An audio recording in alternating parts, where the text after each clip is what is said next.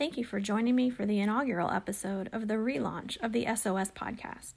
I'm your host, Melissa Smallwood, and I'm so glad you're here. I'm a wife of 21 years and a mom to seven kids, many of whom joined our family through adoption. I'm a counselor and a writer, a sister, a friend, and a coach, and I love to talk. Almost 10 years ago, I started a podcast on Blog Talk Radio called Sharing Our Stories. I interviewed women and shared stories from my own life in order to inspire others and help people realize the power of testimony. For the last several months, I have felt a pull to rebirth that podcast and once again provide a platform to share stories. I believe in the power of our stories and the power of owning what has happened to us in a way that brings good from bad, beauty from ashes. So I found the Anchor.fm platform and took the plunge to relaunch this space. However, you should know, I'm not the same girl that I was 10 years ago. My story has changed, the narrative has shifted. Chapters have been written that have forever altered who I am. Not in a bad way, mind you, but I'm different. Ten years ago, me was certain of many truths that I considered absolute. Ten years later, I am more comfortable with the gray in between spaces. Ten years ago, me was satisfied that God worked in mysterious ways and that everything happened for a reason. Ten years later, I need better answers to the hard questions, and I seek them out. Ten years ago, me had not known true despair, though I certainly thought I had. And ten years later, despair and I have become well acquainted. Ten years ago, me had three kids, and ten years later, me has seven and five grandbabies, all before turning 40. Ten years ago, me believed what I was taught, and ten years later, me is deconstructing and reconstructing my theology in order for what I believe to be what I have learned and personally found to be true. Ten years ago, me was crippled by codependency, perfectionism, and people pleasing. Ten years later, me has worked through recovery principles and completed a step study to break free from those chains. Ten years ago, me had almost died once and was starting on a journey to discover her purpose. Ten years later, me has had two more brushes with death, and I've slowly found surety and comfort in just being. Ten years ago, me judged myself harshly. Ten years later, me is far kinder and more gentle with myself. Ten years ago, me would have thought it weak to need the help of a psychiatrist. Ten years later, me is proud of myself for getting help and thankful for the medications that are helping me function. Ten years ago, me thought my dreams of becoming a therapist would never come true. And ten years later, me is five and a half weeks away from her MS in marriage, couple, and family counseling. The stories that have unfolded in my life over the last 10 years have not been pretty, happy ending ones. Some of the most painful chapters haven't even concluded yet. But at the same time, there have been beautiful sentences, joyful paragraphs, and painfully needed punctuation throughout. My hope for this podcast is that it becomes a space for the dreamers, the doers, the questioners, the searching, the seeking, the confident, the reveler, the devout, and the skeptic to feel safe and heard and valued. There's power in story, my friends, and I can't wait to hear yours. Today, I'm excited for the inaugural episode of the SOS podcast to be introducing my friend Christy Sutton from This Hard Calling blog. As she shares her story, I hope that her words encourage you and our conversation inspires you. Stay tuned for her story. Why don't you take a minute just to tell us a little bit about yourself? Sure. And your family. Okay. So I am a wife to Zach and a mom to seven kids currently. I birthed four, adopted one, and we have two foster daughters who we're in the process of adopting. And we've had about 50 ish, somewhere around there, foster kids wow. in the last in the last seven years. So yeah, you know, I, I used to could name them all and now I just keep a running running list that I have to refer to because my brain is is going and the numbers are just too high. well, that's certainly understandable. So yeah, that's us. I um my husband is a physical therapist and I used to live a crazy life as a trauma nurse and now I just take care of all the humans. So kind of the same thing, same yeah. circus. Absolutely. Different kind of trauma, but still the same. Yes. Thing. It's like trauma, drama, all the things. yes. So why don't you tell us a little bit about um, your story of how you guys came to foster in the first place? Yeah. So I, I grew up always having a desire to adopt or be involved somewhere in this type of ministry as a young kiddo, my dad um, was stationed in Singapore. And so I grew up in the middle of my life. Um, around 10, I moved to Southeast Asia and lived for several years there. And really, that's where God started planting these seeds of um, just desire to be involved with children and more brokenness. And um, yeah, so I thought I would just adopt from Asia. you know, right. the dream starts in a way that it rarely ends like. And so uh, that's kind of where I started having this desire. Um, we got, I got married in my early 20s and I was the baby of two kids. My husband was the oldest of six mm. and from a blended family. Um, his parents were divorced when he was in middle school. My parents have been married for 40 something years. So we grew up in different, kind of different family um, dynamics and yeah. and so i always you know had thought i was going to adopt. It was never on his radar. Uh, so we got married and we had a couple kids right away. Um, not the plan. We had babies one and two while i was still working full-time as a nurse putting him through his doctorate at the university of florida. Okay. And um and so we started talking about growing our family in a different way after we had our second kid um, and I got very sick. I had postpartum thyroiditis and struggled for about 18 months with anxiety and just all sorts of physical issues, depression. I was on meds. They told me I needed a pacemaker. I mean, all of these things. Wow. And they said, basically, this could happen again if you have another baby. And so God really started to to stir up our circumstances. Um, and then we spent uh, several days in Haiti on a mission trip and um, this was in the end of 2009. We returned just before the earthquake in 2010, mm. and that is where God really started stirring Zach's heart um, to even be open to the idea of adoption. And after that, we started talking about what would it look like if we adopted domestically, and would it be through foster care? Um, and, and, then those things kind of unraveled, and God led us into um, some different steps of you know the the often the the picture and the vision it seems clear but the next steps yeah. don't. And so yeah so we started on the journey of being a licensed foster home at that point in 2010 that's so cool. So tell me about your first placement and because that first placement can really rock your world and kind of yeah.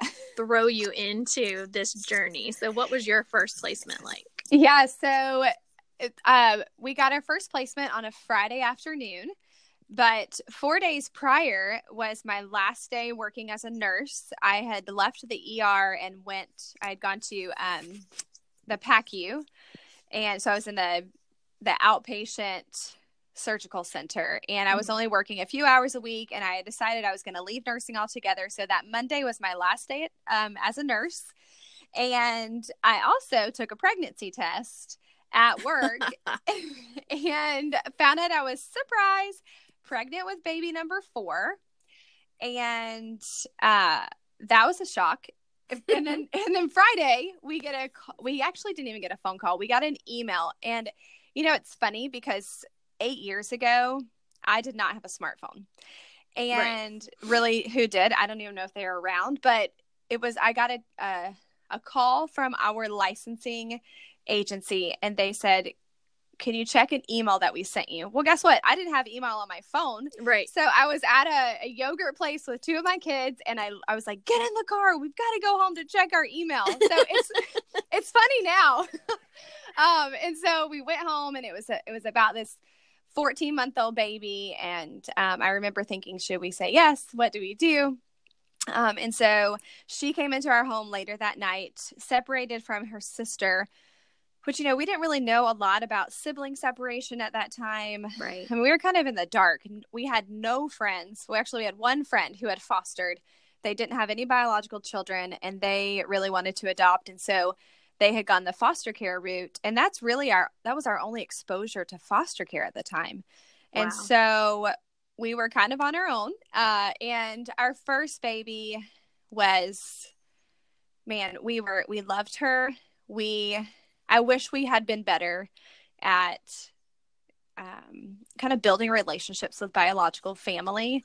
There were a lot of emotions that were involved. And yeah, we, um, she was actually a pretty easy kiddo. Um, she had some special needs. Again, I wish we had been better advocates for her and for us to get her the care that she needed. Mm-hmm. But, you know, you grow and you learn with each kid that comes into your home.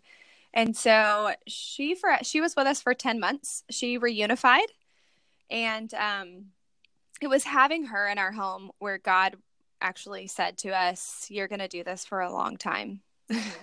uh, so you know we we wanted to adopt, but in in that first placement with her, God really solidified our path in ministry and the place for our family in the foster care community. So That's awesome. Yeah. And so during that 10 months that she was with you, you were pregnant. So did you have a newborn when Yep. she was reunified? yes, so I she came in August, the end of August, and uh, I was so this is also what made us decide to stop having biological children because my body was like done. I had um, my oldest at the time was five, had just started kindergarten. And I also had two other children at home because they weren't in school yet. Right. Um, I had an almost two year old. I was pregnant, and then our 14 month old foster baby. And when she came to our home, she was so delayed. Um, she could not even roll over at Oh, 14 months old. Yeah. So she had to be carried everywhere. And that was challenging being, you know, as I grew in my pregnancy, she didn't Mhm. start walking until um, the month before she left our home. And so I was, you know, hugely pregnant when she started walking. And when she reunified, uh, Griffin, our youngest biological son, was five weeks old. Oh, so, yes. I had a newborn um, and had her. And um, yeah, it was a kind of a crazy way. So funny because people, you know, they talk about growing. Each, each child that you add to your family and how does it change the dynamic when you have two Right. kids versus three kids versus four and when we had our fourth bio, you know, we transitioned a kid out and then, but I had had four for a year. And so really, I feel like it was a gift. I had realized how to manage four children uh, Yeah. before a newborn came. And so he felt like a breeze, you know, Yeah. versus Well, another at some toddler. point, I don't know what that point is for you, but at some point, it's just Mhm. like, what is one more? Yes, I think after like four, I think Yeah. four is because three you still kind of feel like you have control. Mhm. Um, and I always say one changes your world, right? It changes everything. Um, two is more you're managing multiple humans. Uh, three, you feel outnumbered and you are, but you still feel like everybody can get to the supermarket with shoes on, you know, yeah. or like you're supposed to be having it all together. I think at four, people just give a lot of grace. So four more is a really safe place to live as a mom because you're just like, I don't know, I have a lot of kids. So Yeah. yeah, yes. Just a lot of Uh, humans. yes, a lot of humans to take care of. Yeah. We're at a stage of life now where we have just our 13 year old at home, plus um, our eight year old granddaughter is with us during the week. Whew. And I'm like, I don't want to say bored because I would never want God to like Yeah. take take that the wrong way, but yeah. sometimes I'm just like, whoa, this is really easy right compared right. to my previous life. Yes, and don't ever say that the easy word. No.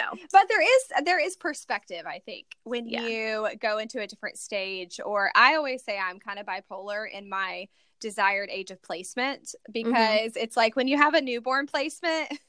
You're like, give me a toddler who sleeps through the night. And then you have Right. a toddler for a few months and you're like, give me a baby who doesn't throw himself on the ground and scream about everything. right. So, yes, there is definitely perspective in the different phases. Absolutely.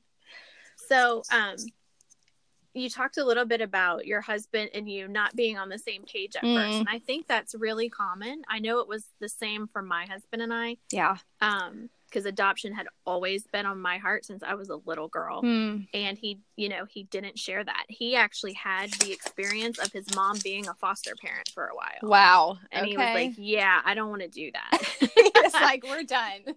And so there's an aspect of just trusting that God wouldn't call you to something that he's not going to eventually touch your husband's heart for. Yeah, I, I love that. That idea that God will move in his timing. Mm-hmm. And, you know, as women, I mean, this, this was our, these are the sins of man and woman.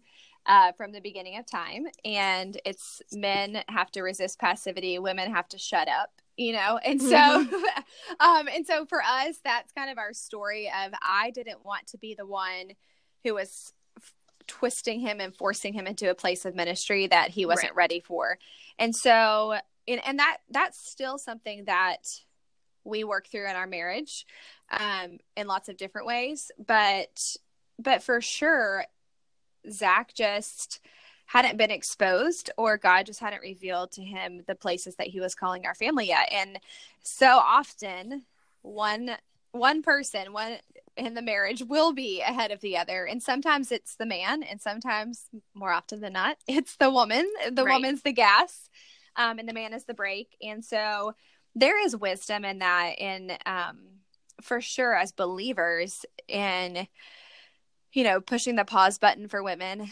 and trusting that god in his time and in his power will move on the hearts of our husbands and not because we desire it but because we feel like god is calling us to a place of service or ministry and Right. we trust that god knows what he's doing far better than we do and that is that's difficult to learn sometimes uh, but it's such a sweet spot when you can find it and and be at peace waiting for the lord to move Agreed. So, seven babies in your house. I mean, anything less than a middle schooler is a baby. Yeah, So how do you guys carve out time to keep your relationship strong with all those kiddos in your house? Yeah, so I'd like to say we were really great at this all the time, but we we go in in and out of of being rock stars in connectivity. Um, we we try to set aside at least two date nights a month. I would love to have a date night every week, but you know as well as I do, It's not Um, realistic. it's not realistic. and kids, uh, my my so my oldest is twelve. Uh, my kids are 12, 11, 8, 5, 4, 3, 1. And so kids, especially kids from trauma, but kids really any most kids I think have they're difficult at bedtime. You know, you, they need Right. mama, they need daddy, they need this and we really want to give our kids security in that space. We have our our middle daughter who's 8 really needs me at bedtime. And it's it's a t- place where we can give our kids some one-on-one space. And so um i try to be present for that as often as possible uh, for bedtime. But zach and i really try to get away we try to spend time together because you know as well as i do having a conversation not just Right. about the stuff that you need to talk about like taxes and the leak in the bathroom and Right. the grocery budget but also like really see your husband and not talk about child welfare and case managers and court dates because that consumes and all the just the yuck. Yeah all the stuff that you're just like i don't even i want to disconnect from that. And so i think that's important too when having conversation with our um, spouse is saying these things it's a good idea to say like sometimes these things are off the table.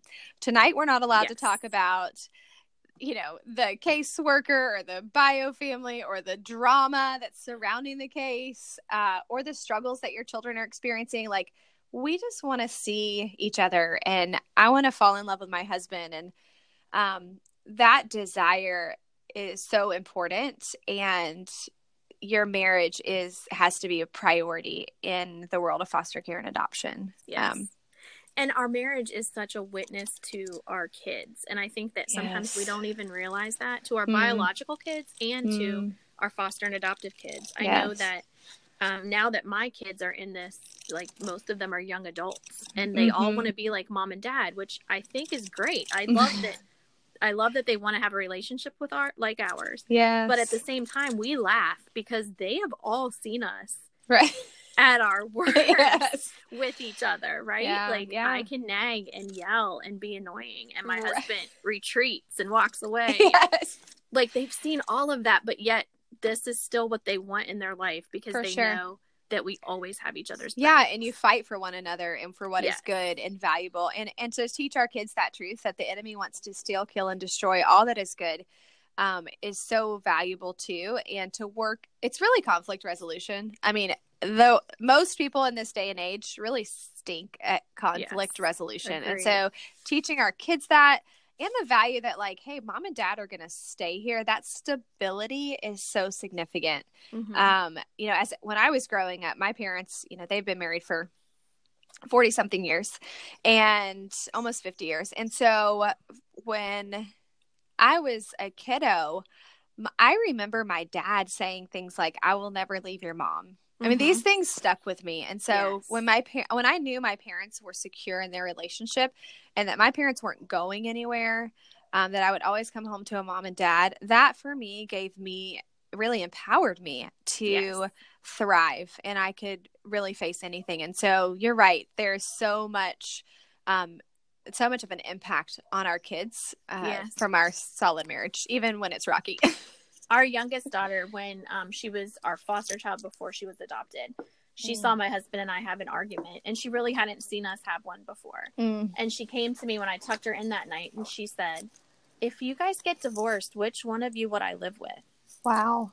and i was like oh honey.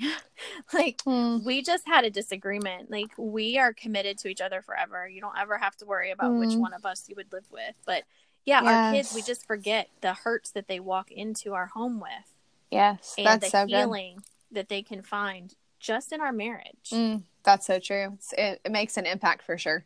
Yeah. So tell me a story about how foster care has changed you. Ooh, wow. I have been changed a lot. Um, it's a and I'm it's a continual process. but um, you know, I think the one of the most surprising things about uh, foster care for me has been just the the yuck that I have, my own need for Jesus, my own need for a savior. Um, you know, I grew up in the church. I grew up in a stable home. Um, really and truly, my my life until adulthood was pretty secure, and um, I was surrounded by some really great people. And so, obviously, I still had sin, some great sins in my life, but um, being in the midst of so much trauma and turmoil and other people's brokenness, I I am forced to come face to face with my own crud and it's like wow I didn't know I really felt that way or you know just when my heart responds or reacts to something and um so I've I've been changed really by just uh having to come face to face with my own demons if you will Yeah. and the own sin that is is deep inside me um and be able to kind of surrender that to the lord and just say like you got to help me because this is hard and so oftentimes we we are we're able to protect ourselves especially in this country um you know middle class america Yeah. can kind of shield yourself from these ugh, hard things that are happening in our cities. Um but when you engage in it it's kind of all out war within your own self. And so so yeah just just being able to say like I, I just need jesus all the time. And and the fact that i think it's brought me more revelation with how much i'm like the caseworker that i don't like you know or right. the magistrate that really made a crappy decision or the bio mom that continues to choose cocaine and prostitution um it just kind of has humbled me in a way to say like uh we're we're all fighting for something to worship we're all fighting for you know to be saved and and only jesus can do that so It is so humbling. yeah Absolutely. So tell me a funny story about your journey. Okay, so is am I allowed to say sort of cuss words on here? Probably not. Yes. Okay. so we our first baby that we had. Remember, I told you she had a sister Yes. who was um in first grade. And she was with another foster family the entire time, except for two weeks at Christmas when that family was traveling. We took her on respite. And which looking back, I'm like, oh my gosh, two weeks at Christmas when all the kids are out, it was probably the worst time to say yes. But you know, whatever. Yeah. Um, Holidays don't typically go well for no, no, no, no. And traveling to new families and the gifts at Christmas. Anyway, so Yeah. it was um but we had her and we were in the car one day. My mom happened to be in town helping me take care of the kids. And I ran inside for something and came back to the car and my mom was hysterically laughing and I was like, "Oh gosh, what happened?" And she said, "So from the back of the seat, the car, my oldest daughter, who was six at the time, and this little girl were sitting talking, and my daughter says to my mom, "Hey Mia, what does fuck you mean?" I, my mom, now listen, my mom is like what grew up real sheltered and just a little naive, and oh man, that opened her eyes, and I said, "What?" And she said, "Yeah." She said, "What does fuck you mean?" And I was like, "Okay." Well, I'm like, Mom, what did you say? And she just said, yes, I want to know what she said. she just said that's something not nice and we don't say that. But it's like, okay. So when people think about exposing their biological children, you know, you get this question, I get this question. yes. What about my biological kids? And I'm just like, well, they're gonna hear some things. They they may they may hear some things that you don't want them to hear. Um, but when it's appropriate, you can have the conversation about what does fuck you mean. But we let that one slide because she was only six. So there are lots of funny things that happen, and and a lot of them involve words. Yes. Oh my gosh, yes, for sure. Speaking of words, I don't know about you. You said you have an eight year old. Is that a boy or a girl? It's a girl. Yeah. So oh, my eight year old granddaughter that's with us. Yes.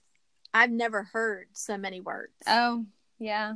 in my life. And I'm a talker. And I'm like, good heavens, child, if you don't get to the point of this story pretty Oh soon. Oh gosh, yes, the ones that take forever. That's my oldest. She's almost 13 and she bless her little heart. She's just a she's a long storyteller and I like to be more efficient even though I have a lot of words. Uh, Yeah.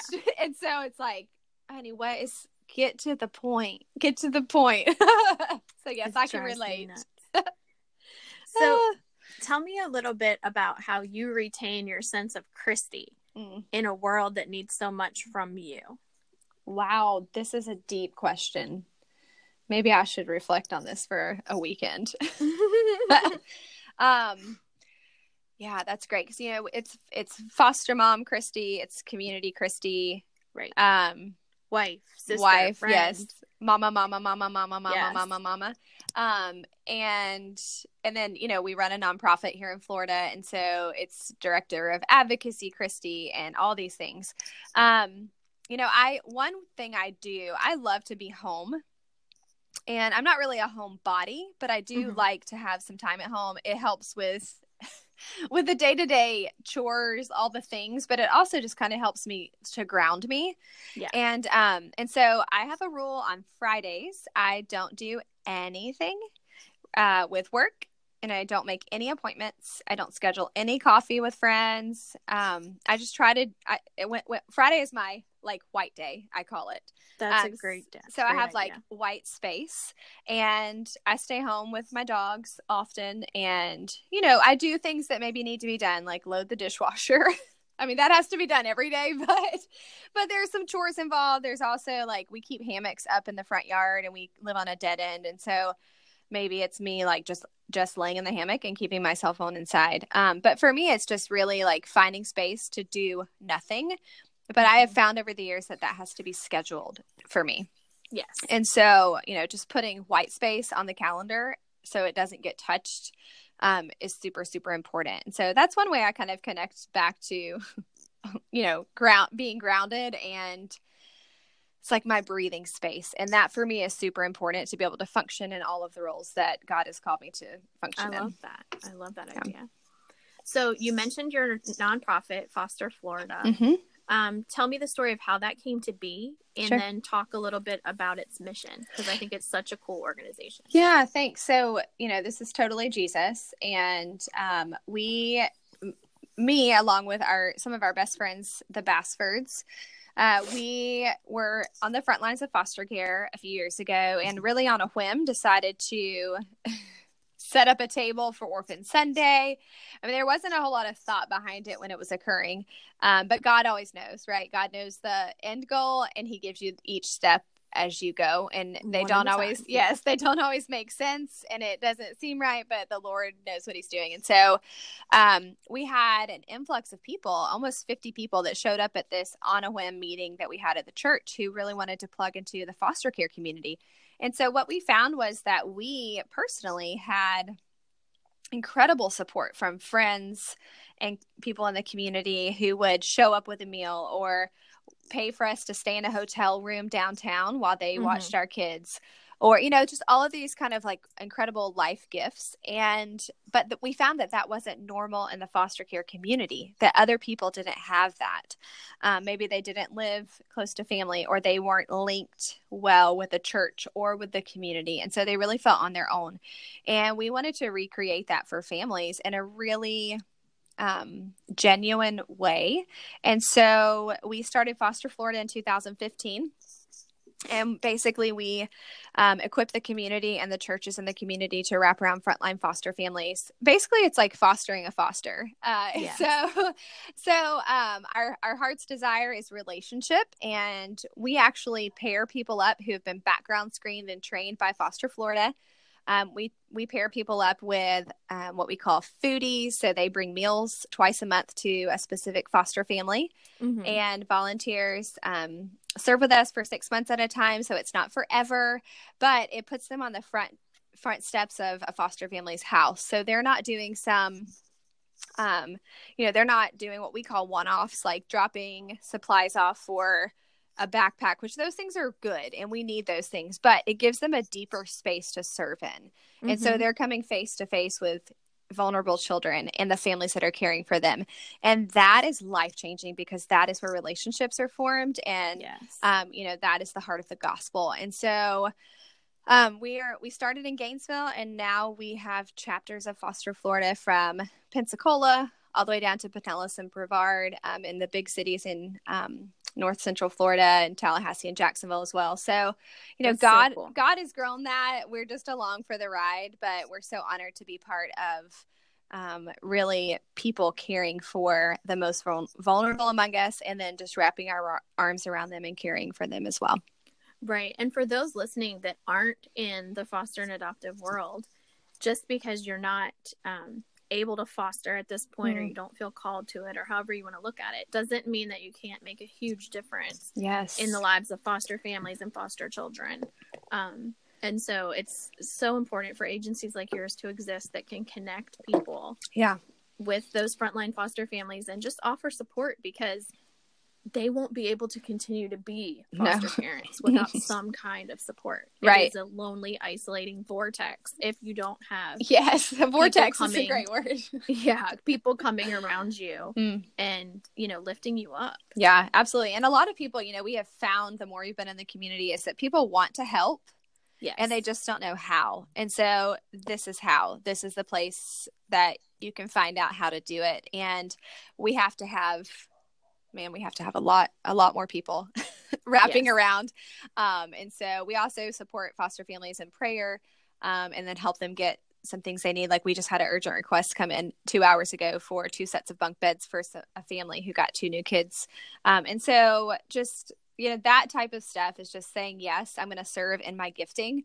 And my gifting may be opening my home to vulnerable kids, but my gifting may also be cooking dinner for a family of nine twice a month. right. Um, and so there's a place for everybody in the foster care community. for sure. For sure. Um, so tell me um, what you watch on TV Okay. or what you listen to on your phone. What is Okay. what is Christy into right now? Ooh, yes. So I have been watching New Amsterdam. I love that I love it for two reasons. One, obviously, because my heart is in the medical community. Mhm. And I, since I am not practicing as a nurse right now, I'm living vicariously through all of the people on TV. um, so um, I love that. And then I'm also super rogue, and I just love when people do things that aren't status quo. And so I just like am a huge cheerleader for that show. And I've actually allowed my eight year old to watch it with me. And so it's our thing on Wednesdays. We watch it on uh, the NBC app and Neat. we watch it together. So I'm watching that. There's nothing else I'm watching on TV because Who has time? exactly. Um, and although really when I get kind of in a funk, I do like to watch like crime shows on Netflix. Mm-hmm. so uh, maybe I want to be in another life, but um, and then what am I listening to? You know, there's a new song by the Afters that I literally been uh, listening to on repeat. It's called "Well Done," I think, and I the first few times I heard that, I just like sobbed, just thinking about like all the hard work we're doing here um, in this life and on Earth, and that one day there are rewards for that because it doesn't often feel like that in the day to day. And so, yeah, so I listen to the Joy FM. I mean, here in Florida, uh, we listen to that, and then you know whatever else my kids are telling Alexa to play, like fart noises and Baby Shark. and all yes, above. like all the things. Shake it off. It's still going strong in my house. So, yeah, thanks, kids. Um, so tell us briefly how people can connect with you. Yes. And I'll be putting links up on the Sure. podcast page as well. yeah there's well there's a couple ways so on on top of all of that my passion is um writing and encouraging foster moms uh, and dads. so good thanks. It's a gift from the lord for sure and he's just allowed me an incredible platform. So i um i write over at thishardcalling.com and have an incredible facebook group community of foster moms and dads and people over there um, on facebook at this hard calling. And uh, you can also find me over at fosterflorida.org that's the best place to connect or you can be my real friend on facebook if you can find me so those are I- a few ways to connect with me I have read your blog for years, Mm. um, literally years, and Mhm. your words just always speak straight to my heart. So I was so excited when Thank we you. when we moved to Florida, and then I got connected with you, and now I we've even seen each other, And now we're I've friends. to hug your neck and laugh with you, and yes i love it um, yeah, and I this do. this is the con- you know a lot of people can be negative about social media or technology and i just think how cool that god uses all things to yes, to connect people and encourage and um, make himself known and so that is such a testimony of of how cool he is and how creative he is as well. Yes, and I do think you know as far as the foster and adoptive care journey, Mm. the relationships we can form via social media are so crucial because we may not live in an area that has yes like when you first became a foster mom you knew one other foster parent Yeah. like how is that gonna help you right it, it wasn't But- super helpful right but thank god for the internet where you know we can connect virtually Oh with my so many people that get it Amen. Amen. Yeah. It's such a gift and it continues to be one. And and like podcasting, I mean really people being able like to be able to listen to a podcast and someone encouraging you while you drive down the road to a yes. you know a court hearing or a staffing i mean those things are so significant too and so i'm so thankful for all the venues and all the ways we can connect. Me too girl. Well i just want to say thank you so much for being here with us today and, thank you for um, having me. helping I'm me honored. relaunch my podcast. I'm really excited about that. Uh, i'm super excited about that. Your voice is so like perfection for podcasting. It's like i don't know if you have a fancy mic and i like am secretly desiring one one of those I big boom mics but you sound I'm- like it. This is funny just to be completely transparent i'm sitting in my husband's closet ah! in the hopes that you won't hear the traffic outside and the dog downstairs and Like, this is yes! real life. Please take a picture of that when we hang up and you can post it. That's amazing. I love it. All right. Well, thank you again so much for yeah, joining babe. us. Have a great for day. For sure. Bye, girl. Bye. So there you have it, the first episode of the relaunch of the SOS podcast with Melissa Smallwood. I hope you'll turn in for future episodes as I interview more fascinating people and listen to them share their stories. Have a great week.